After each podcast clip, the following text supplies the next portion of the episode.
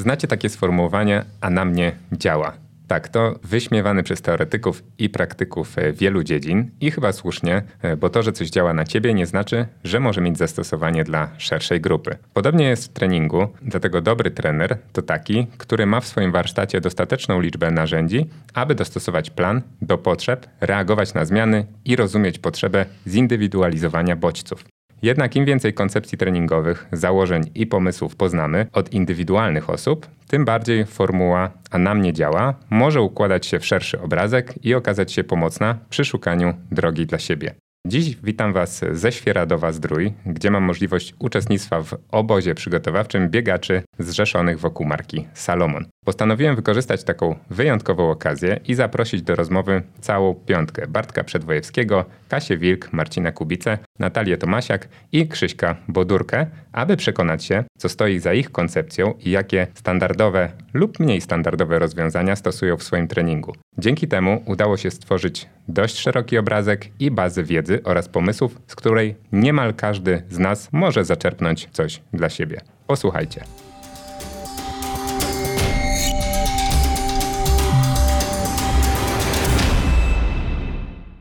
Nazywam się Bartek Przedwojewski. Biegi górskie trenuję od 6 lat. Moim największym osiągnięciem to zwycięstwo finałowego biegu w południowej Afryce, finałowego biegu Golden Trail World Series oraz zwycięstwo w Golden Trail Championship w 2020 roku. Specjalizuję się w biegach górskich na dystansie do 42 km. Bartek, e, gdybyś miał taki treningowy sekret jakiś, to Podzieliłbyś się nim, czy raczej chował go dla siebie? Przede wszystkim musiałbym się zastanowić, czy taki sekret mam, czy mój trening w jakiś sposób się wyróżnia od e, innych, czy jest po prostu zlepkiem tego, czego się dowiedzieliśmy i z tych narzędzi, których korzystaliśmy. E, ale nie miałbym z tym problemu, ponieważ wiem, że to, co działa na mnie, niekoniecznie będzie działać na innych zawodników. No dobra, to zastanówmy się, mamy chwilę czasu. Czy jest e, coś takiego, co raczej do tej pory nie, nie ujrzało światła dziennego, jeżeli chodzi o Twoją metodologię, jako jakieś narzędzie, jakaś filozofia, e, coś takiego, co może nie jest oczywiste? Musiałbym się głębiej zastanowić, ponieważ nasz wachlarz treningowy jest bardzo szeroki. Bazujemy głównie na treningu o średniej intensywności, podbudowując go jednostkami właśnie w wyższych intensywnościach. I wydaje mi się, że te jednostki są jakby dla mnie najbardziej kształtujące i budującą moją mm, sprawność, wydolność. E, myślę, że takim moim sekretnym treningiem to są właśnie treningi, które realizuję w górach. Są to treningi, w które łączę płaski, mocny bieg z podbiegiem, z biegiem, czyli jakby mój organizm pracuje w trzech róż, różnych jakby wariantach podczas jednego odcinku i myślę, że to jest jakby mój taki mm, sekretny trening, ponieważ uczę swojego treningu nie tylko pracy na wysokich intensywnościach, ale też tych przejść, czyli przejścia z mocnego podbiegu do mocnego zbiegu, czy do pomocnym zbiegu do mocnego biegu po płaskim. Czyli też nie tylko fizjologicznie, ale mięśniowo przygotowuje swój organizm do takich częstych zmian e, napięć mięśniowych. To opowiedz trochę więcej o, o tym treningu. E, w jakich warunkach go realizujesz? E, jaki to jest zazwyczaj dystans, może w różnych e, momentach przygotowań i też na co zwracasz uwagę, aby zrealizować go poprawnie zgodnie z tymi założeniami. Czy tutaj na przykład tętno będzie dobrym wyznacznikiem samopoczucia? Jak to u Ciebie wygląda? Planując taki trening, zastanawiam się w jakich zawodach na początku będę startować i jeżeli są to trasy techniczne, no to do takiego treningu wybieram teren trudniejszy, żeby mm, starać się popracować w takim terenie, który czeka mnie na zawodach. I ten trening jest o tyle trudny, że z tym zbiegiem technicznym muszę też się zmienić, zmierzyć na treningu, czyli muszę być bardziej skoncentrowany, pomimo tego, że mm, z każdym kolejnym powtórzeniem to zmęczenie będzie się nawarstwać, ja dalej muszę kontrolować swoją koncentrację i skupienie, żeby uniknąć jakichkolwiek e, upadków. Natomiast jeżeli te zawody, które mnie czekają, są łatwe technicznie, mają, nie wiem, trudniejsze, w sensie stromsze podbiegi, no to taki teren wybieram i w takim terenie trenuję. Staram się te treningi też wykonywać na różnych procentach, na różnych nachyleniach i podczas tych odcinków staram się trzymać cały czas jakby wysoką intensywność i skupiam się, żebym to same uczucie, tego zmęczenia towarzyszyło mi od początku do końca, bez zmiany na to, czy to jest podbieg, zbieg, czy płaski odcinek. Czy na zawodach daje ci to potem taką większą, powiedzmy, kontrolę, czy panowanie nad tym, aby nauczyć się nie wypoczywać e, w trakcie zawodów, właśnie po jakichś wypłaszczeniach, po podbiegach? Tak, no jeżeli ta, te, te, trasy są bardzo mm, dynamiczne, zmienne, gdzie mamy dużo podbiegów i zbiegów, no to pozwala mi to trzymać ten rytm, który uczę się na treningu, uczę się trzymać tą y, intensywność i to realizuję też na zawodach i też to skupienie właśnie poprzez to, że te zbiegi też na tych treningach się pojawiają w takiej właśnie szybkiej formie, nie sprawiają mi problemu na, na zawodach i ta koncentracja jest jakby trzymana przez y, cały dystans y, zawodów. Jak często taki trening może pojawiać się w planie? Mm, taki trening średnio pojawia się co trzy tygodnie, ze względu na to, że jest to trening no, o wysokiej intensywności, tak, tak zwany trzeci zakres no to jest to mocno obciążająca jednostka treningowa, dlatego pojawia się też nie częściej niż co 3 tygodnie. E, cześć, nazywam się Krzysztof Bodurka. Specjalizuję się e, w biegach górskich e, między dystansami półmaratońskimi a maratońskimi. Bieganie ogólnie odprawiam od 2011 roku. Natomiast biegi górskie same swoich sił na początku spróbowałem w 2016 roku. Myślę, że dwunaste miejsce, które w sumie chyba bardzo często mnie prześladowało, bo i na Mistrzostwach Świata w skyrunningu e, dwukrotnie, e, czy właśnie w Goldenie też dwunaste miejsce w całym cyklu. No to są moje największe osiągnięcia do tej pory. Gdybyś miał jakiś taki treningowy swój sekret, to jesteś typem zawodnika, który chętnie podzieliłby się nim z resztą świata, czy raczej trzymał go dla siebie w szufladzie? Nie, jestem otwarty i raczej mówię, e, mówię po prostu, co robię na treningu. Nie mam takich sekretów, którymi bym się nie podzielił. Zresztą wszystkie moje treningi są na strawie i każdy ma do nich dostęp. No to powiedz, jakbyś się tak miał zastanowić, co jest największym takim konikiem, sekretem, e, tajną bronią Krzyśka Bodurki? E, odkąd w sumie współpracuję z trenerem Konradem Nosarzewskim, powiedziałbym, że jest to mniejsza objętość, a większa, więcej jakości w tym treningu, więc po prostu przekłada się to na moje wyniki. Dodatkowo ja bym nie powiedział, że to właśnie sam trening u mnie dużo zmienił, ale podejście i właśnie zmiana trybu życia troszeczkę, a przede wszystkim odżywianie. Tutaj postawiliśmy, no mój trener jest też dietetykiem i po prostu jest fanem szkoły japońskiej. I myślę, że. Czy jecie sushi? nie, niekoniecznie właśnie. Jem to, co lubię. No, może poza małymi wyjątkami, po prostu, których no, w diecie nie powinienem mieć według trenera ale dla mnie to jest y, już wszystko to, co lubię. Nazywam się Katarzyna Wilk. Specjalizuję się w biegach górskich, głównie ultra. Biegi trailowe uprawiam od 3-4 lat. Moje największe dotychczasowe osiągnięcia to kilka medali Mistrzostw Polski na dystansie długim i na dystansie ultra oraz udział w Mistrzostwach y, Świata w Tajlandii i w Innsbrucku.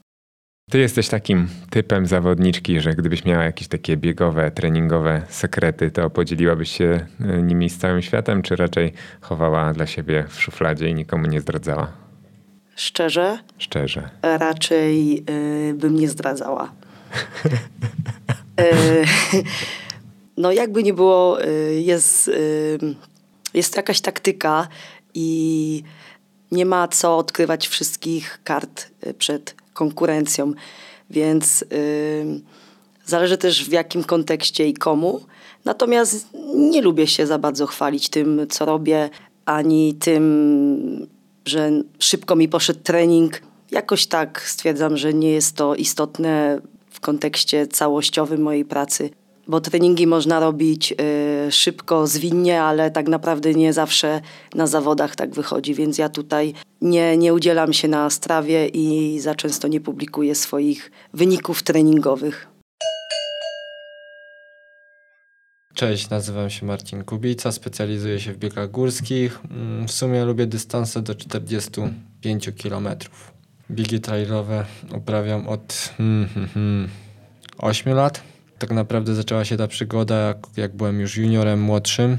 W sumie wcześniej też już startowałem w jakichś biegach górskich, ale nie łączyłem tego jeszcze aż tak. Dopiero jako junior się zdecydowałem w pełni poświęcić się biegom górskim i myślę, że to były moje takie początki tego wszystkiego. Myślę, że ten sezon jest bardzo fajny. 12 mm, miejsce na Zagamie, 14 na maratonie du Mont Blanc, 20 w Dolomitach, więc myślę, że jeszcze mogę tak naprawdę pokazać w tym sezonie coś fajnego. To jeszcze w tym sezonie e, będzie się działo. To nie jest tak, że wyprztykałeś się już e, z najmocniejszych kart? Nie, nie, nie. Właśnie chciałbym w drugiej części sezonu pokazać to, co jest właśnie najlepsze, pokazać tą iskierkę, bo mi jej właśnie jeszcze w tym sezonie brakuje. Czy jesteś takim typem zawodnika, który gdyby miał jakiś swój treningowy sekret, to e, podzieliłbyś się z, ze światem tym, czy raczej chował dla siebie jako swoją tajną Powiem szczerze, że jestem zawodnikiem, który raczej dzieli się tym, e, co robi. Też, jakby to powiedzieć, od roku trenuję u nowego trenera, u Andrzeja Orłowskiego. Więc tak naprawdę my się uczymy mojego organizmu. Ja też sam, powiem szczerze, że się go troszeczkę uczę na nowo, e, bo w poprzednim roku miałem troszeczkę kłopotów i ze zdrowiem i też po prostu pogubiłem się w tym wszystkim, co robię. I z trenerem po prostu postawiliśmy sobie zadanie, żeby wrócić na bardzo wysoki poziom, na którym chciałbym być i stopniowo wracać i starać się właśnie dążyć do tego, gdzie mogę dojść. A jak można się pogubić w treningu? Co to znaczy? E, dużo rzeczy się na to zwarstwiło problemy moje z kontuzją. Ja miałem e, naderwane torebkę stawową. Ona bardzo mocno nie chciała wrócić w ogóle do stanu, którym ja bym chciał być. Później mój tata też zachorował. I to po prostu to wszystko w jednym momencie się nawarstwiło i powiem szczerze, że zamiast troszeczkę zluzować w treningu, ja chciałem jeszcze więcej. I to wszystko po prostu do, do tego do, doprowadziło, że mój organizm nie wytrzymywał tego wszystkiego. Czyli co, skompensowałeś sobie tym bieganiem trochę takie trudy życia codziennego? No właśnie, e, chciałem to właśnie przenieść na bieganie, chciałem się tak naprawdę wyżyć na tym bieganiu, a nie o to chodziło właśnie. Jak żeśmy troszeczkę właśnie przeanalizowali z trenerem, no to właśnie w tym czasie potrzebowałem troszeczkę spokoju. I czego cię nauczyła ta, ta sytuacja, jeżeli chodzi właśnie o generalną filozofię treningu? Jak ona teraz wygląda? Co, jakie klocki muszą się y, poskładać, żebyś wiedział, że idzie to wszystko w dobrą stronę, tak jak po wynikach sądząc właśnie teraz jest? W takim momencie po prostu też mówię trenerowi szczerze, co jest, y, że po prostu potrzebuję troszeczkę spokoju, E, chociaż zawsze ustawiamy sobie plan A i B. Na przykład ostatnio też e, mój tata znów e, w szpitalu wylądował i też napisałem mu trenerze, nie wiem czy będę w stanie wykonać dzisiaj ten trening. On mi nawet odpisał OK, jeżeli go zrobisz, to go zrobisz, a jak nie, to po prostu może wyjść, po prostu pobiegać, a jeśli nawet nie, nie będziesz w stanie tego zrobić, to po prostu zrób sobie dzień wolny i poradzimy sobie z tym wszystkim. Ułożymy dalej plan tak, żeby wyglądało to wszystko dobrze. Pamiętasz, co zrobiłeś? Wyszedłeś? Wyszedłem i zrobiłem ten trening, który miałem zrobić. Pomogło? Pomogło. Powiem szczerze, że e, jeszcze w tych przygotowaniach pod drugą część sezonu takiego treningu właśnie nie wykonałem, bo akurat robiłem 10 e, km w drugim zakresie w terenie, gdzie miałem e, około 360 metrów przewyższenia plus minus wyszło mi to średnio tempo 3,50 na kilometr i czułem się bardzo luźno.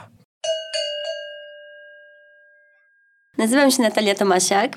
Specjalizuję się w biegach ultra i w biegach skyrunningowych, bym powiedziała. Swoją przygodę z biegami górskimi zaczęłam w 2014 roku, a moje największe dotychczasowe osiągnięcia to czwarte miejsce na Mistrzostwach Świata Skyrunningu Ultra, e, wygrana Monterosa Sky Marathon, gdzie wbiega się na 4,5 tysiąca metrów, mm, trzydniowe zawody Pieramenta, takie są to trudne zawody, gdzie oprócz umiejętności biegowych liczą się też umiejętności wspinaczkowe i chyba mogę jeszcze do tego dodać piąte miejsce w Pucharze Świata Skyrunningu Extreme. Czy ty jesteś takim typem e, zawodniczki, która gdyby miała jakiś swój sekret treningowy, takiego swojego asa, to raczej dzieliłabyś się tym z całym światem, czy schowała sobie do szuflady jako tajną broń? E, myślę, że raczej się dzielę. Dzielę się na bieżąco tak naprawdę. Czy to prowadząc troszkę social media, czy przede wszystkim wśród swoich zawodników, prowadząc obozy biegowe, czy jakieś treningi. Także raczej jestem bardzo otwarta, e, jeśli ktokolwiek o cokolwiek mnie dopytuje. No to ja się dopytam, to jaki w takim razie jest twój taki największy sekret, taki game changer w twoim treningu, który sprawia, że twoja forma podbija się najmocniej? Co takiego robisz? Ja myślę, że to jest e, bardzo zróżnicowane i falujące, bo na przestrzeni tych prawie 10 lat, 9 lat, kiedy biegam w górach, e, różne elementy treningu jakby wdrażałam i nauczyłam się bardzo mocno obserwować swój organizm. To wbrew pozorom, bez czego w tym momencie nie wyobrażam sobie treningu, to jakby są powiedzmy trzy jednostki. Pierwsza to są właśnie jakieś e, podbiegi e, i taka siła, tak, typowo górska. Drugie to jest e, to, co mnie bardzo rozwinęło, niesamowicie i to, w co wierzę i cały czas to powtarzam jakby od już kilku lat, to jest trening po prostu na bieżni mechanicznej. Mam wrażenie, że w życiu bym nie złapała takich prędkości biegając nawet na płaskich odcinkach odcinkach, powiedzmy gdzieś tam w mieście czy na stadionie, ponieważ nie jestem byłą zawodniczką lekkoatletyczną, zaczęłam biegać mając 27 lat, więc w momencie, kiedy zaczęłam e, trenować na bieżni mechanicznej i akurat tutaj potrafię, jak sobie, że tak powiem, wkręcę jakiś trening, to, to po prostu stawiam go na bieżni i wiem, że jestem w stanie zrobić, a idąc gdzieś na płaskie, e, nie zawsze by mi to wychodziło, tym bardziej, że mieszkam w takim miejscu, gdzie właściwie nie mam e, odcinków płaskich. I trzecia taka jednostka, która, która rozwija i której właśnie bym powiedziała, że w tym roku mi brakło e, w treningu ze względu na różne okoliczności, to są po prostu długie, spokojne mm, wybiegania, duża ilość spędzania jakby czasu w górach. No dobra, no to um, zatrzymajmy się na chwilę um, przy tej bieżni, bo mnie um, mocno tym zaciekawiłaś. Powiedziałaś, że na płaskim nie byłabyś w stanie osiągnąć takich prędkości. Czy rozumiem przez to, że oszukujesz swoją głowę, czy biomechanika po prostu ruchu na bieżni jest taka, że jesteś w stanie tam się bardziej rozpędzić niż na ulicy, bo bieżnia się przesuwa po prostu? Wiesz co, myślę, że troszkę jedno i drugie, tak naprawdę. Nie wiem czemu, nie wiem czy tak inni mają. Ja bardzo źle jakby w głowie tak naprawdę reaguję na przykład na wiatr jak mnie coś wytrąca z równowagi, to od razu się frustruję. I pamiętam sprzed kilku lat, tak naprawdę to już ze 3-4 lata temu było, że miałam jakiś zrobić trening właśnie taki szybkościowy. I zobaczyłam na Instagramie gdzieś, że moja rywalka, moja jedna z rywalek, że tak powiem, zrobiła bardzo podobny. No i zobaczyłam, jaki tempa zrobi. No i ja sobie tak wkręciłam po prostu ten trening, że ja też tak muszę zrobić, że go pociągnęłam. A myślę, że po prostu na e, gdzieś tam na odcinku płaskim coś by mnie wytrącało z równowagi i, i tyle. Bartek Przedwojewski. Powiedziałeś, że w swoim treningu bazujesz na średniej intensywności. Jestem ciekaw, co masz na myśli i w ogóle jestem ciekawy, bo trenujesz już w sumie dość długo. Do czego doszedłeś jakby w takiej szerszej filozofii treningu? Co jest dla ciebie e, najważniejsze? Najważniejsze dla mnie jest to, żeby zbudować e, w okresie zimowym takie, taką bardzo solidną bazę treningową, e, z której mogę korzystać w trakcie sezonu i pozwala mi ta faza przygotowań przetrwać cały sezon od początku maja do, do końca e, października. Tu też jednostka, która na mnie działa, tak jak tu wspomniałeś w zapowiedzi, no to są treningi o średniej intensywności, czyli w, w polskim treningu jest to tak zwane BC2, tylko ja to stosuję też e, w różnych wariantach i też staram się to wykonywać w dosyć długim czasie, nawet do dwóch godzin takiej średniej intensywności. I są to odcinki płaskie, czyli normalnie na ulicy, czy na, w terenie takim płaskim, którym zawsze realizują to maratończycy. E, są to, jest to teren e, na podbiegu, połączony ze zbiegiem, czyli taki duży, taki wymagający cross po to, żeby też uczyć właśnie organizm takiego, takiej pracy mięśniowej, żeby, żeby te mięśnie były przygotowane na długi okres takiej intensywnej pracy, bo przy takich dystansach maratońskich e, czasami nie wydolność, ale zdolności mięśniowe są dla nas e, dużym ograniczeniem, ponieważ jak pokonamy 10 km e, ze spadkiem terenu 1000 metrów nad poziomem morza, no to ta intensywność tego zbiegu nie jest wysoka, ale te mm, mięśnie poprzez to, że musiały bardzo intensywnie pracować, nie są w stanie wrócić do tego rytmu i do tej intensywności, która była przed tym zbiegiem. Powiedziałeś BC2, czyli tak zwany drugi zakres. Wiemy, że drugi zakres drugiemu zakresowi nie do końca równy, szczególnie jeżeli chodzi o e, bieganie w e, zmiennym terenie, tak jak powiedziałeś. Czym się kierujesz e, podczas takiego biegu? To jest sztywno tętno, czy to jest ten bliżej, bliżej progu, dalej od progu, czy bazujesz mhm. wyłącznie na samopoczuciu? Jeżeli chodzi o teren płaski, to sugeruje się parametrami tętna, Mam swój poziom, który, który wiem, że jest w tym zakresie dla mnie dobry. Natomiast jeżeli chodzi o teren górzysty czy teren mocno krosowy, to bardzo e, mocno kontroluje się na samopoczuciu i to tętno jest tam gdzieś wyświetlane na zegarku, ale tylko i wyłącznie w takiej formie informacyjnej tego, czy nie przesadzam na podbiegu, czy nie przesadzam na, na płaskim, jak mocno to tętno spada na zbiegu. Skąd wiesz, kiedy jest e, taki trening, że wiesz, że zrobiłeś go naprawdę dobrze, zgodnie z założeniami? No, na pewno jestem zmęczony po tym treningu. Znasz tak dobrze swoje ciało już? Tak, no ja jestem dobrym typem e, zawodnika do prowadzenia, ponieważ bardzo dobrze znam swój organizm i mam dobrze zaprojektowane bezpieczniki, które naprawdę ciężko u mnie przekroczyć. Oczywiście jestem to w stanie zrobić, bo jeżeli jest taka potrzeba, to to robię, ale jeżeli wiem, że trening ma być kształtujący, budujący, to wiem w tym momencie ten trening jest zbyt obciążający dla mnie i on jakby na tyle mi obciąża, że wiem, że nie jest tak na tyle budujący, żeby to można było kontynuować w takiej perspektywie e, okresu przygotowawczego. Masz na myśli, że teraz już wiesz, tak? No bo pewnie wielu moich e, słuchaczy kojarzy e, naszą rozmowę o twoim przetrenowaniu. Rozumiem, że to, to doświadczenie nauczyło cię tego. No przede wszystkim e, to i no główny, w głównej mierze no teraz wychodzę z takiego założenia też, że wolę być trochę niedotrenowany niż e, przetrenowany. Nie do końca mi to służyło w tym sezonie, bo ten trening może był zbyt asekuracyjny, ale z drugiej strony chyba potrzebowałem też takiego roku, w którym troszeczkę ten trening był wyluzowany, e, był stabilny, ja się czuję bardzo mocno czuję się, że te wszystkie parametry treningowe są naprawdę na wysokim poziomie, tylko nie przekręcaliśmy to do takiego poziomu, żeby to było wow przy, przy każdych zawodach. I myślę, że ten rok mm, pozwolił mi, mm, pozwoli mi być w świetnej formie w przyszłym roku. Krzysztof Bodurka. Zacznijmy od tych treningów. E, powiedziałeś, że zmniejszyłeś objętość e, na rzecz jakości. Jak to wyglądało wcześniej, a jak wygląda teraz? Kiedyś to wyglądało w ten sposób, że no, dochodziłem już do 160-180 kilometrów, ale było dużo więcej spokojnego biegania. Dużo było też takiego biegania między pierwszym a drugim zakresem, takie szybsze wybiegania.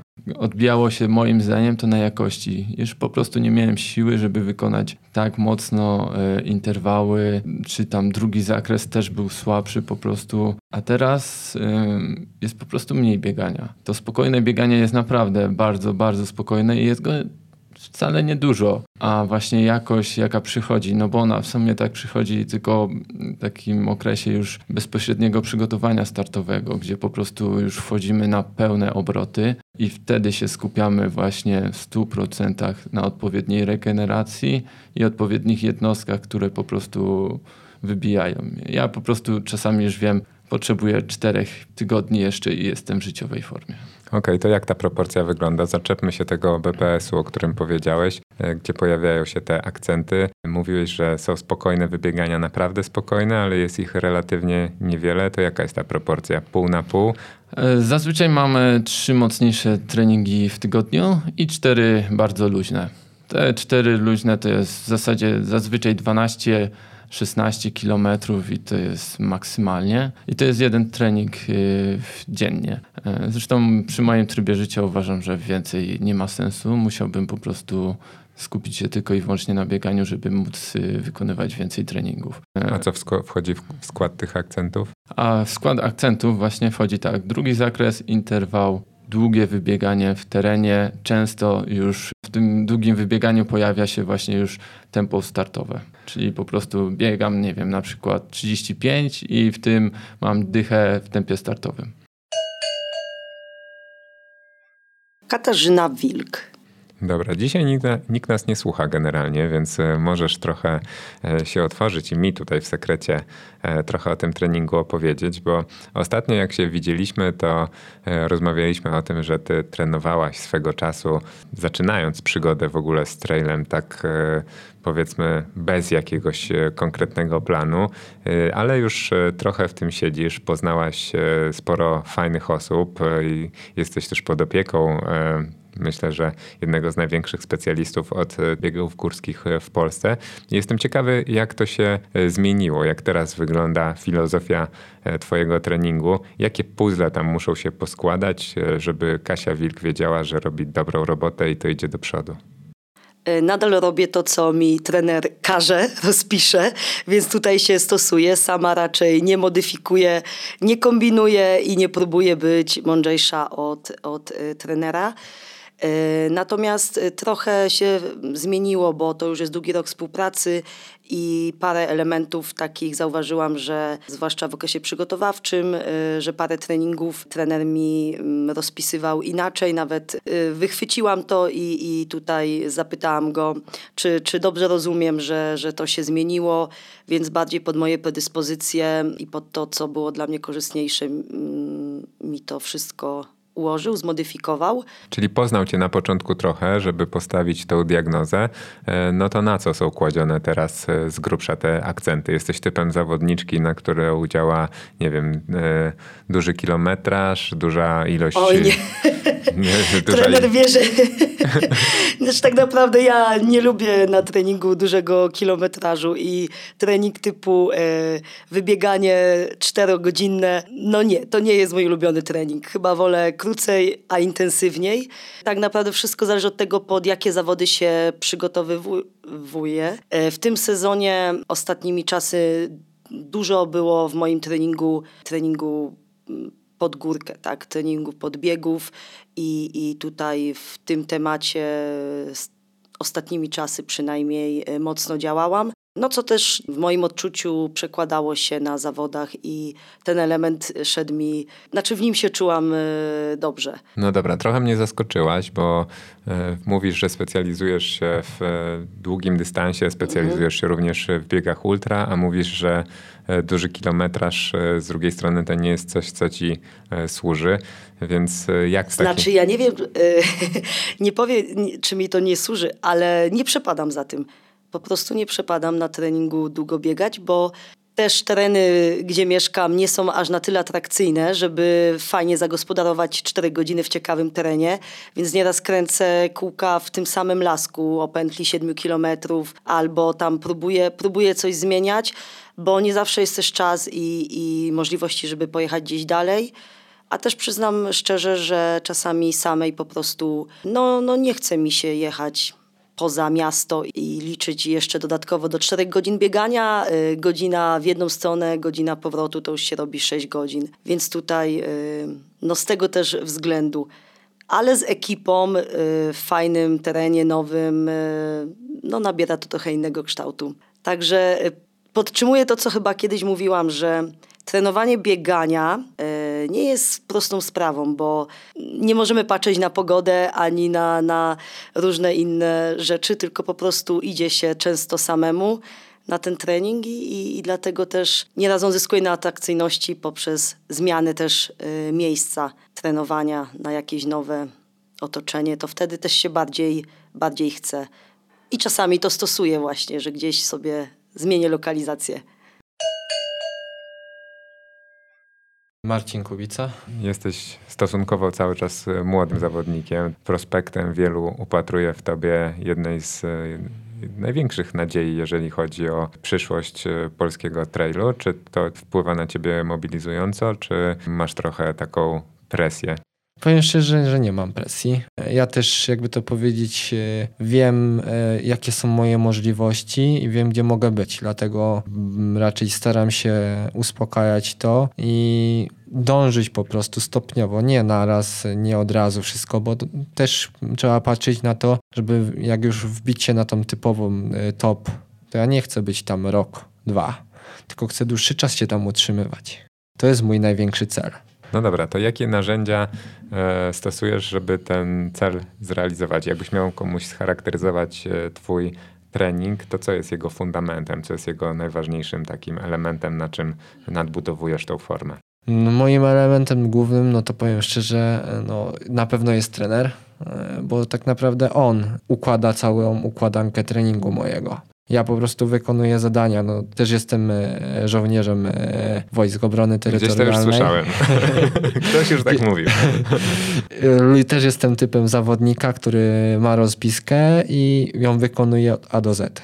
No dobra, ale na pewno raz ona wygląda tak, raz inaczej. Porównujesz to trochę z chłopakami, jeździcie sobie na obozy, tak jak tutaj jesteś teraz e, z Krzyśkiem, z Bartkiem, rozmawiacie o tym treningu. E, jest tam w ogóle e, coś takiego, co wiesz, że na przykład ty robisz częściej, ty robisz więcej, ty robisz trochę inaczej. Jest coś, co na ciebie działa, a na innych zawodników nie tak mocno. W tym roku mm, to ja jestem ogólnie mówiąc zaskoczony tym treningiem, bo myśmy go mocno zmienili. Ja jestem dużo więcej w terenie. U wcześniejszej trenerki trenowałem dużo więcej akcentów na płaskim. W tym roku pojawiłem się kilka razy może na stadionie. Ale pomimo tego, że trenuję w terenie, wchodząc na stadion, jestem niewiele słabszy od tego, co było w poprzednich latach, więc to też bardzo cieszy. Chociaż powiem szczerze, że też brakuje mi e, czasem e, takich zabaw, tak jak miałem u wcześniejszej trenerki, że wychodziłem na płaskie i lubiłem sobie poszaleć a tu jednak e, u trenera Andrzeja jest to bardziej pilnowane. E, nie pozwala mi e, za dużo szaleć. I to też myślę, że też jest takim właśnie aspektem u mnie bardzo dobrym, bo wcześniej no, można powiedzieć, że trenowałem jako taki, jak, jak taki junior. A teraz z każdym treningiem, nawet czasem trener mi to pisze, no Marcin, wreszcie dojrzałeś. Krzysztof Bodurka. Czy jest w Twoim treningu coś takiego charakterystycznego, jakieś takie Twoje narzędzie, które stosujesz, a wiesz, że wśród kolegów e, bardzo rzadko to się zdarza, a na przykład e, dla Ciebie jest to rzecz e, absolutnie skuteczna? Myślę, że długie wybiegania plus właśnie na tym długim wybieganiu wejście w tempo startowe. Nie kojarzę, żeby Bartek, Marcin czy, czy ktokolwiek inny w ogóle stosował tego rodzaju trening. Wytłumacz szczegółowo, na czym on polega. W zasadzie ja biegam na tętno i to jest takie pierwszy zakres, ale troszeczkę taki żwawszy, gdzie po prostu na, zazwyczaj na sam koniec, w zależności od terenu też jeszcze, przyspieszam do drugiego zakresu, czy tam troszeczkę lżejszego. To też zależy, jaki mam charakter startu. Jeżeli to jest maraton, no to to jest po prostu staram się tym tempem startowym zrobić tą jednostkę. Jest o tyle to ciężki trening, gdzie już po, nie wiem, 25 kilometrach robię na przykład jeszcze dychę mocną, więc no może sponiewierać taki trening i energetycznie, i fizycznie. A w czym on cię buduje? W jaki sposób popychacie do przodu? Myślę, że wy, wydolnościowo przede wszystkim. Czyli motorek, silnik. Tak, no tutaj wytrzymałość naprawdę się mocno buduje. Natalia Tomasiak. To podaj jakiś przykład tej jednostki, bo mówisz, e, że biegasz na bieżni w drugim, podchodzisz pod trzeci, czy wchodzisz w trzeci mhm. zakres. Jak e, przykładowo taka jednostka, która rozpędza cię mocno No najwięcej wygląda? takich jednostek, które ja przykładowo robię, tak, to są na przykład, to jest trening, nie wiem, 3 razy 4 kilometry, nie wiem, 3 razy 3 kilometry, nie wiem, 4, 3, 2, 1 kilometra, albo takie, nie wiem, nie wiem ile razy, między 6 a 10 razy pół kilometra. Już raczej jednostek poniżej jakby pół kilometra, takich akcentów nie robię na bieżni, no bo wiadomo, zanim ją troszeczkę obniżę, w sensie prędkość, tak, i ten, no to już ten czas za bardzo gdzieś tam e, ucieka, ale takie do pół kilometra jak najbardziej. I ile razy taka jednostka pojawia się w planie treningowym? Zdecydowanie za mało w tym momencie. A, a ile powinna? E, oj, to też zależy, e, jaki, wiadomo, jak każdy biegacz, w jakim jest jesteśmy w okresie gdzieś tam przygotowań, czy cyklu startu, e, jak się czujemy. Ja e, już mam wrażenie, że dobrze poznałam swój organizm e, i gdzieś tam sobie potrafię dobrać te treningi w miarę tak optymalnie, ale na wiosnę, kiedy łapiemy tą szybkość, robię przynajmniej dwa razy w tygodniu tego typu trening. Katarzyna Wilk. A powiedz, a kojarzysz na przykład z tego sezonu jakiś taki trening, po którym jak udało ci się go zrealizować zgodnie z założeniami, albo nie wiem, może nawet e, mocniej, mhm. to tak e, pomyślałaś sobie, kurde, jest gazicho, to jest już. Aż tak to nie, natomiast byłam zadowolona z kilku treningów, zwłaszcza na obozie w Teneryfie, trening na stadionie lekkoatletycznym. To był trening 20 razy 400 metrów pomiędzy była, po 10 była, była jakaś tam przerwa i założonym tempem, e, dokładnie nie pamiętam jakim e, miałam biec, ten stał z e, zegarkiem i sprawdzał, mierzył, czy, czy każda, każda czterysetka mieści się w zadanych ramach czasowych. I no, wykonanie tego zadania, tego treningu cieszyło bo się udało zmieścić w ramach czasowych, tak? Także utrzymać stałe tempo. To ten trening pamiętam. Ostatnio przed UTMB miałam też y, kilka dni takich, gdzie miałam dwa treningi i y, na przykład właśnie rano długie wybieganie do czterech godzin nieraz. Po południu wpadał y, mocny, znaczy szybszy nieco trening, szybka dyszka i właśnie wychodziłam niejednokrotnie na, na jakimś tam poczuciu zmęczenia a wracałam niesamowicie zadowolona, bo za każdym razem biegłam nawet kilka sekund szybciej niż, niż jakieś tam zadane ramy czasowe, więc to też mnie cieszyło, dlatego że to był drugi trening, gdzie mówię, wychodziłam z założeniem, że oj, chyba nie utrzymam tego tempa, a wracałam z jakąś tam nadwyżką czasową, także to było też fajne. A trener Orłowski jest wtedy zadowolony, jak meldujesz mu, że przyspieszyłaś trening? Nie wiem, nie wiem, bo nie, właśnie jakoś tak mało to komunikuję. Czasami wyślę jakąś okejkę, a czasami w ogóle y, Czasami też nie, nie zdaję relacji z tego, po prostu stwierdzam, że zobaczę to sam, kiedy, kiedy zgram trening w aplikacji. Ale jak mnie to cieszy, to coś, coś tam skrobne, że, że poszło nieźle.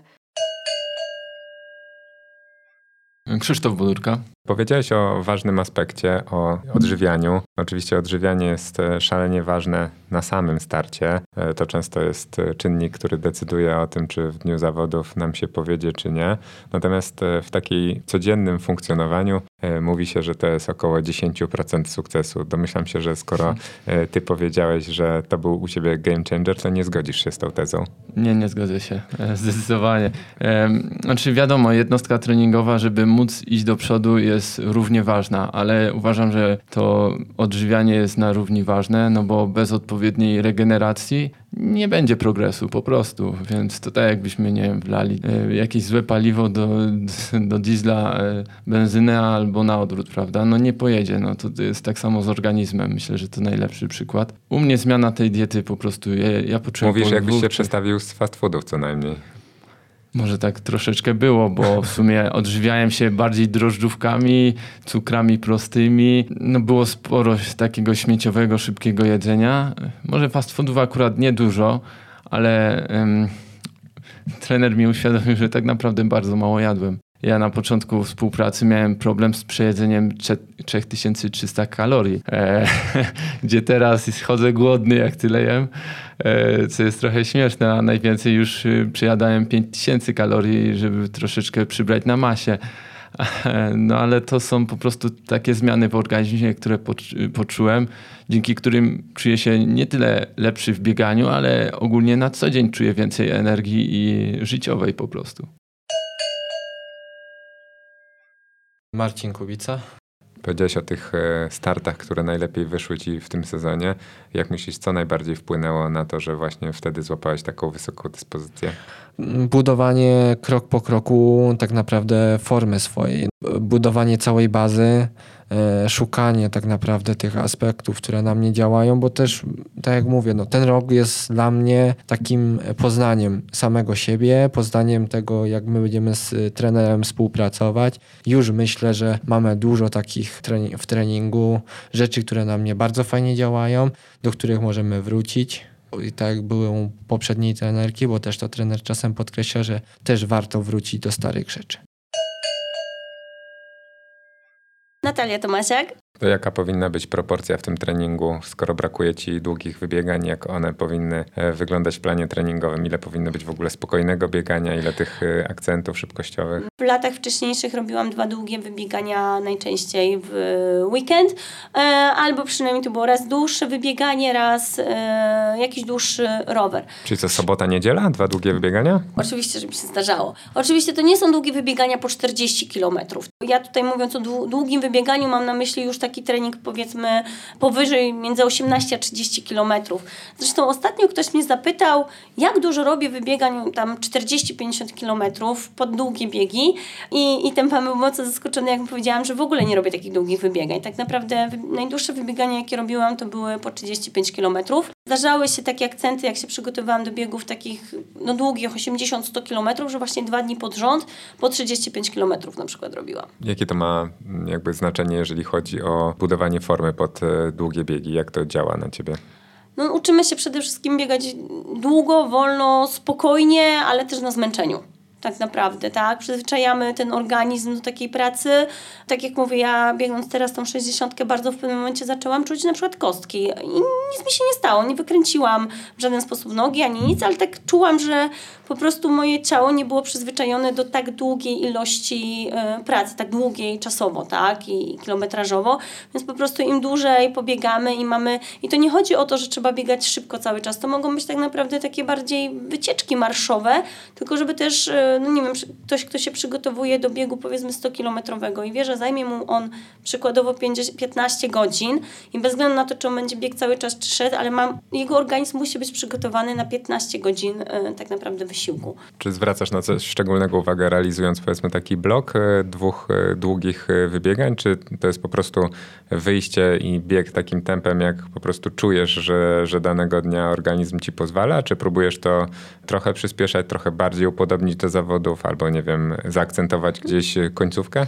Nie, no, jeśli już są to takie przygotowania pod długie zawody, zawsze jest to raczej, jeśli jest tego typu jednostka, tak, no to platam ją w, tak, że robię sobie to no, na takim komforcie, tam się pojawiają zdjęcia, naj, najczęściej tego typu treningi e, robię z kimś, tak, no bo komu by się chciało tam, nie wiem, te 4 czy 5 godzin nawet w górach być samych, no, fajnie z kimś pogadać zawsze, więc raczej to tak się traktuje naprawdę luźno, spokojnie, E, ja się zawsze śmieję, że jak się chcę zmęczyć, to idę sobie sama na szybki trening i wtedy się męczę. Bartek Przedwojewski. Jak byś e, ocenił trening względem realizacji tego w tym sezonie? Czy to wszystko miało tak wyglądać, czy jednak zmieniłbyś coś z perspektywy czasu w tej koncepcji, którą realizowaliście? Przede wszystkim uważam, że to był stabilny sezon, ponieważ te moje rezultaty były bardzo zbliżone siebie, różniły się tam o 2-3 miejsca, więc w perspektywie całego roku no to to jest niewielka e, różnica. Wiadomo, no moja ambicja mówi mi, że e, w tym momencie, że mogłem trochę podkręcić, mogłem zrobić trochę mm, mocniej, żeby te wyniki były lepsze, ale mój zdrowy rozsądek mówi mi, że, że to był dobry sezon, że, że dobrze, że tak zrobiłem i niczego nie żałuję. Katarzyna Wilk. A co jest najtrudniejsze w e, realizacji, jeżeli chodzi o założenia e, trenera? Czy e, wykonywanie jakichś konkretnych jednostek są takie, z którymi masz największy problem, czy może jakaś kumulacja, jakaś kombinacja, którą trener stosuje i jest ci ciężko po prostu poskładać te wszystkie puzzle? Nie, wszystkie treningi podobają się mi. Możesz szczerze mówić. E, wiem, wiem. e, nawet te, że tak powiem, trudniejsze też mi się podobają, bo wymagają ode mnie e, trochę więcej. No ale bywały takie, takie momenty, że wychodziłam na trening trochę zestresowana, czy, czy dam radę, to nie ukrywam. Gdzieś tam zawsze te szybkie, szybsze treningi taki stres y, we mnie wzbudzają. No głównie też właśnie te takie na stadionie, bo to gdzieś y, nigdy nie była moja mocna strona. Ja też nie trenowałam lekkiej atletyki, więc one tutaj y, tak najbardziej mnie stresują. Mówisz o stresie treningowym, mhm.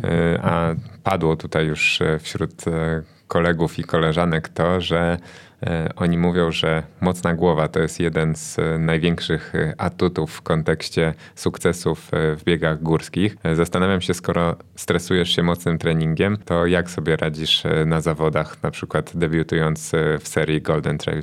Lepiej i gorzej. Różnie bywa. Znaczy, zauważyłam, że ten stres jest trochę mniejszy na zawodach, w których nie jestem faworytką czyli y, przyjeżdżam, można powiedzieć, wśród takich gwiazd, jakie tam startują. Ja jestem taka no name, więc sama nie mam jakichś wobec siebie y, założeń, bo, bo ta seria jest dla mnie nowa, więc sama nie znam, najczęściej nie znam trasy, więc y, nie wiem jaki, jaki czas mogę wykręcić i, i może to trochę mniej stresuje, natomiast mm, tak naprawdę każdy bieg trochę stresuje. Myślę, że mi czasami tej mocnej głowy brakuje. Czasami też y, może trochę takiego, tej mocnej głowy, żeby podjąć jakieś takie jeszcze ryzyko na ostatnich y, odcinkach, na ostatnich momentach i taki potem pozostaje niedosyt, że kurczę, no może mogłam trochę tak dokręcić tą śrubkę, bo, no, no bo na tą metę wpadam mm, jeszcze nie, nie taka zmęczona. A co robisz, żeby to zmienić? Analizuję po, po, po każdym y, starcie, no i gdzieś tam zostawiam sobie przestrzeń na, na to, że ja tu wrócę, ja, ja to poprawię, ja się zmieszczę w tym 3,20, y, tylko no rok trzeba czekać, tak? Planować możemy, ale coś takiego gdzieś tam mi, mi zostaje w głowie, że fajnie byłoby właśnie poprawić ten czas, bo niejednokrotnie zostawało też takie poczucie, że kurczę, no a jakbym zaryzykowała, to mogło wyjść to lepiej. A co jest wtedy w twojej głowie? Bardziej złość czy żal? Bo próbuję to sobie wyobrazić. A różnie, różnie w sumie. Czasami żal, yy, że okazja, że tak powiem, ku temu, bo dzień był dobry, mi można powiedzieć przepadła, a złość też na siebie, że, że może nie być yy, nie, lepszego momentu, czy, czy coś takiego. Miałam takie właśnie uczucie po Tatra Sky Maratonie, gdzie no fajnie mi się biegło ten bieg.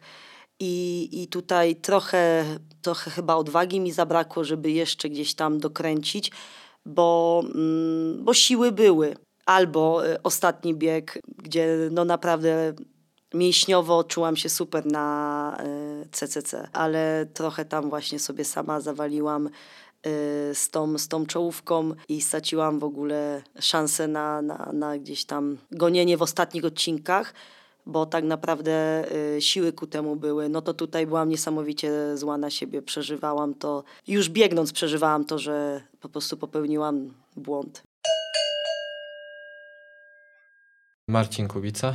Co w planie trenera Orłowskiego jest dla ciebie najtrudniejsze do zrealizowania? Nie mam takiego elementu, który dla mnie byłby trudny. Owszem, pojawiają się treningi, które mnie zaskakują. Ostatni weekend na przykład wykonywałem 6 e, razy 8 minut e, treningu w terenie, ale z tego 2 minuty robiłem w miarę płasko. Potem przechodziłem na 4 minuty podbiegu i, 4, i 2 minuty z biegu. Powiem szczerze, że nigdy wcześniej się tak nie zmęczyłem na treningu jak e, na tym gdzie po prostu jak przy, przybiegłem do domu, po prostu musiałem usiąść i nie miałem siły w ogóle wejść po schodach do domu.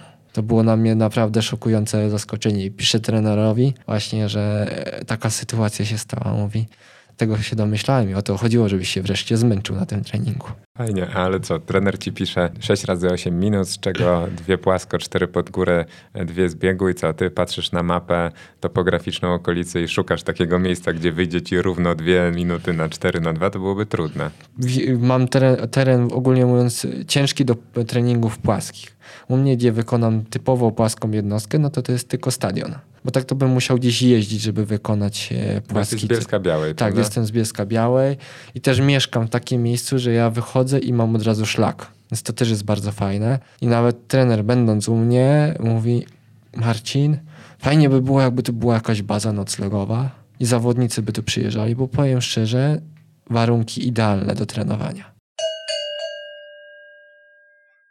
Krzysztof Budurka. A co jest powiedz największym wyzwaniem w przygotowaniach e, do biegów, e, w których właśnie ty się specjalizujesz? Jakie rzeczy najtrudniej jest połączyć i z czego to wynika? Dla mnie najtrudniejsze to są ogólnie siła. To jest mój deficyt ogólnie. No, jeszcze jestem słaby. Tu mam myślę, że pole do popisu i że, że jeszcze mogę coś więcej zdziałać. Ale niestety jak przycisnęliśmy, to pojawiły się problemy, więc po prostu musimy to dużo, dużo spokojniej zrobić.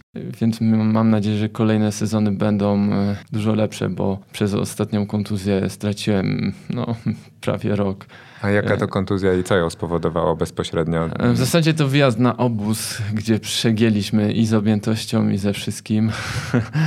E, chyba moja głowa po prostu nie, nie odpuściła za, za wcześnie. Na początku nie wiedzieliśmy, co to jest. I doszło, że to są tak naprawdę plecy, a dokładnie odcinek piersiowy. No lekarz powiedział zresztą e, w końcu, że no, u przeciętnego człowieka te problemy tak naprawdę to nic by nie spowodowały, ale przy moim trybie życia i właśnie sporcie, który uprawiam, no niestety mogę odczuwać jakieś...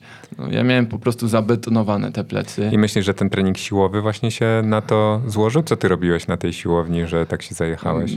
To było połączenie e, treningu siłowego i tego treningu, który wyjechaliśmy wtedy właśnie w góry, gdzie ja nagle zrobiłem taką objętość, e, której po prostu nie powinienem zrobić, a dodatkowo nie odciąłem tej siły, więc więc po prostu mnie rozłożyło. Ale mógł to być też efekt po prostu już dłuższej pracy po prostu. Tego nie umiem jednoznacznie stwierdzić, czy to był wyjazd na obóz, czy to już się wcześniej mogło zacząć. Mimo wszystko teraz już wychodzę i zacząłem współpracę z, tak jakby z fizjoterapeutą, który troszeczkę in, inaczej mnie prowadzi i bardziej skupiamy się na mobilizacji, a dopiero później będzie ta poprawa siły, więc troszeczkę cofamy się w tył, żeby żeby móc coś więcej ugrać jeszcze.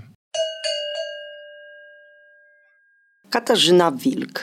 Masz taki wizerunek e, trochę takiej osoby, która fajnie godzi się ze swoim losem, bierze dużo rzeczy na śmiesznie, trochę takiej twardzielki, trochę fajterki. E, mi się wydaje, może się mylę poprawnie, że w głębi jesteś bardzo wrażliwą osobą, taką emocjonalną. I jestem ciekaw z Twojej perspektywy, czy uprawianie biegania górskiego na takim poziomie już jak ty to robisz i takiej profesjonalizacji jest dla ciebie trudne i co jest e, w czymś takim trudnego? Masz też porównanie z e, długiej kariery w piłce ręcznej.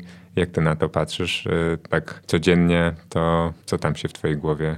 Zaskakujące jest to dla mnie, że to bieganie jest takie trochę właśnie niewiadome. Czyli czasami naprawdę człowiek się długo przygotowuje, ciężko trenuje, a ten bieg nie wychodzi. To jest takie, że nie wiadomo na jaki dzień się trafi. I ja tego nie wiem i, i tego, że tak powiem, y, no nikt chyba nie wie. I, I to mnie trochę tak nieraz złości, że wynik zawodów nie jest współmierny do tego, ile wysiłku na przykład wsadziłam w przygotowania i jak ciężko trenowałam. I akurat mówię, dzień nie siądzie, nie siądzie cały, cały bieg. Na przykład ultra pod tym względem można powiedzieć jest fajniejsze, bo tam się dużo rzeczy może zdarzyć. Trasa jest tak y, długa, że może, mogą się te losy i koleje w ogóle odwrócić. Oczywiście na in plus albo y, minus, ale jest zawsze jakaś tam nadzieja, że pierwsza część biegu nie idzie, druga wyjdzie. Natomiast na takich krótkich biegach jak Golden, tam musi od początku wszystko grać. Bo jeżeli ja już na starcie się spóźnię, potem zostanę zblokowana przez tłum e, innych biegaczy i nie będę w stanie przyspieszyć na wąskiej ścieżce, na przykład na podejściu i wyminąć. I miałam takie sytuacje na, na ostatnio na Sierzinal, że, że właśnie taki błąd popełniłam. W piłce ręcznej, nawet jak był, jak był gorszy mecz, to nigdy nie było tak, że wszystko nie zagrało. A niestety w przypadku biegania nieraz yy, potrafi wszystko nie zagrać. A zdarzało ci się już chcieć to rzucić w cholerę? Nie, nie, jeszcze nie. I, I, dopóki mnie to cieszy, tak sobie e, stwierdziłam, że dopóki robię treningi, cieszę się tym, że jestem y, w fajnym otoczeniu, nagrywam jakieś krajobrazy i tak dalej. I jeszcze mnie to cieszy i dopóki tak będzie, to, to będę to, to robić. Y, rzucić tym nie chciałam na pewno, bo myślę, że jeszcze mam dużo Mam jeszcze trochę zapasu i, i dużo rzeczy do poprawy. I, I tak jakby jestem tego świadoma, że jeszcze mogę nad czymś popracować, ale z drugiej strony też nie zapominajmy, że metryka wszystkim, y, że tak powiem, nie stoi w miejscu i, i też tutaj y, na pewnym etapie już będzie tylko trzeba zadbać o to, żeby ten poziom nie spadał, utrzymać go. Już jakichś tam spektakularnych zlotów może, może nie być to trochę martwi, a z drugiej strony no, jest to coś, czego już nie możemy zmienić. A masz czasem e, żal o to, że weszłaś w bieganie tak późno, skoro mówisz o metryce? No bo nie, mówię, mówię serio, bo wiesz, wiem, masz, masz super talent i czy nie ma w tobie czegoś takiego, że e, będąc teraz e, w tym miejscu, gdzie jesteś, mogłabyś być jeszcze trochę wyżej? Czasem o tym myślę. Mam też y, przyjemność współpracować z trenerem, któremu podrzucam y, właśnie dzieci z potencjałem do niego na treningi i nieraz padło do niego hasło y, właśnie panie Ryszardzie, a czemu wtedy na tych zawodach pan mnie nie wyhaczył i nie zadbał pan o to, żebym jednak przychodziła na te treningi, bo, bo pamiętam właśnie sytuację, gdzie gdzieś tam podszedł do mnie ten pan i rzucił jedno hasło, ale nikt potem dalej o to nie zadbał. No dziecko trzeba poprowadzić. Ja byłam w podstawówce, w czwartej klasie. I tak naprawdę mm, może, może bym wybrała bieganie, a nie, a nie gry zespołowe. Tylko tutaj no, nie zostało mi to aż tak przedstawione. Natomiast z drugiej strony mm, to tak bardziej półżartem, że, że może by, by było lepiej.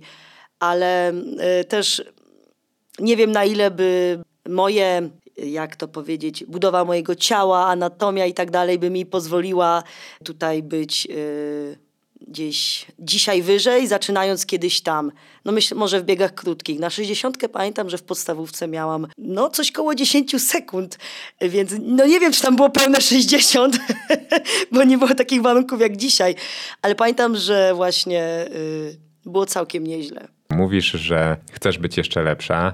E, mhm. Faktycznie e, jesteś w takim wieku, że jak najbardziej jest to jeszcze możliwe, żeby wskoczyć jeszcze na lepszy poziom. Powiedz, na czym w takim razie budujesz tak treningowo tą wiarę? Gdzie kładziecie z trenerem akcenty, żeby Kasia Wilk była jeszcze mocniejszą biegaczką? Rozpędzacie się jeszcze na przykład? Inwestujecie w siłę?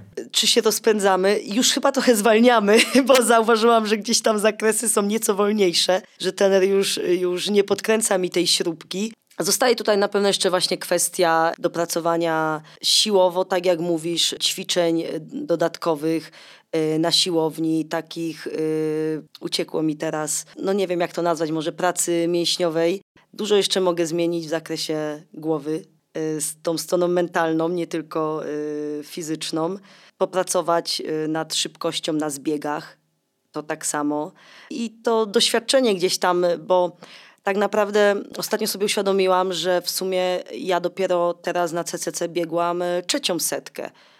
Trzecią w moim życiu, więc tutaj też tego doświadczenia, choćby nawet właśnie bieganie po ciemku czy, czy w doborze czołówki, tego mi trochę zabrakło pomimo tego, że biegam y, już jakiś czas, no to jednak jeszcze czegoś zabrakło. Bartek Przedwojewski. A czy wyobrażasz sobie za, takie zawody, w których y, wbiegasz z kimś y, na metę za rękę?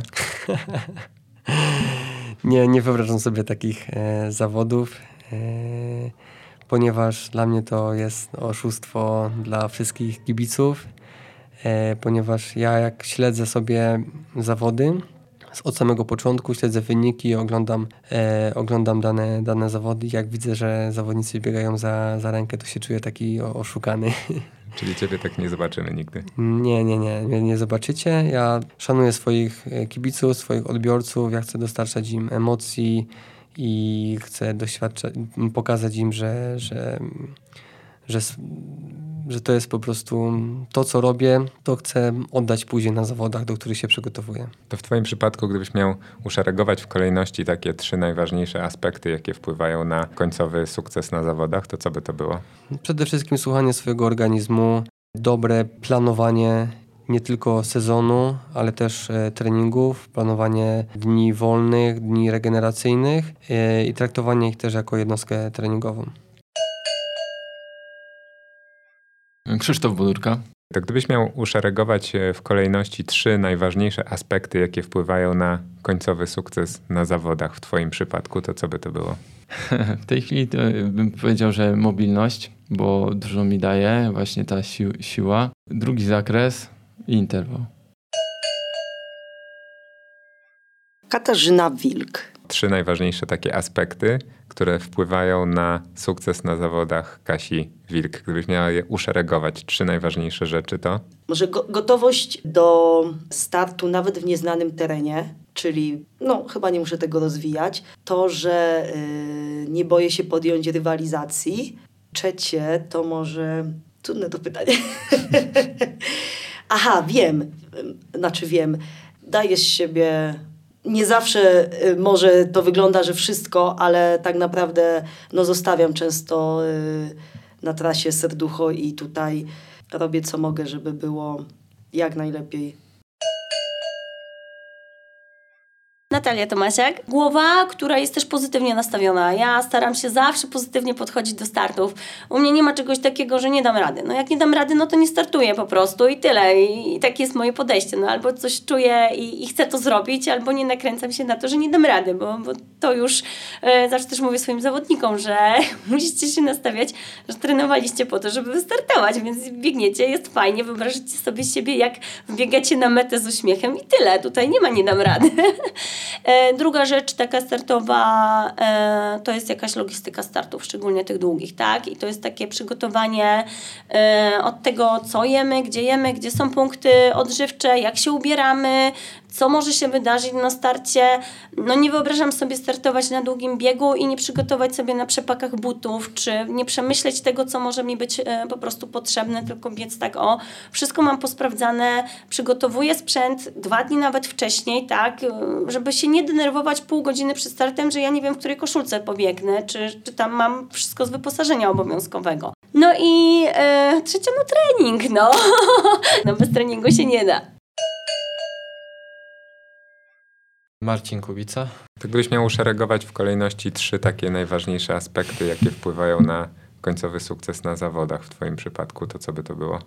Ciężki trening, to jest na pewno. Mm, myślę, że też mocna psychika, bo to jest u mnie naprawdę na bardzo fajnym poziomie. Chociaż czasem jest moment, gdzie nawet ja nie jestem w stanie w pełni wytrzymać, tak jak to już mówiłem, miałem w poprzednim roku. A trzeci aspekt? Trener Andrzej a jak się kształtuje mocno psychikę? Da się to wytrenować? Moja trenerka poprzednia mówiła od początku, że ja mam psychę do biegów górskich i nie wie skąd ja, to biorę. Czym to się charakteryzuje, że potrafisz cierpieć? Po prostu? po prostu potrafię cierpieć i to bardzo cierpieć.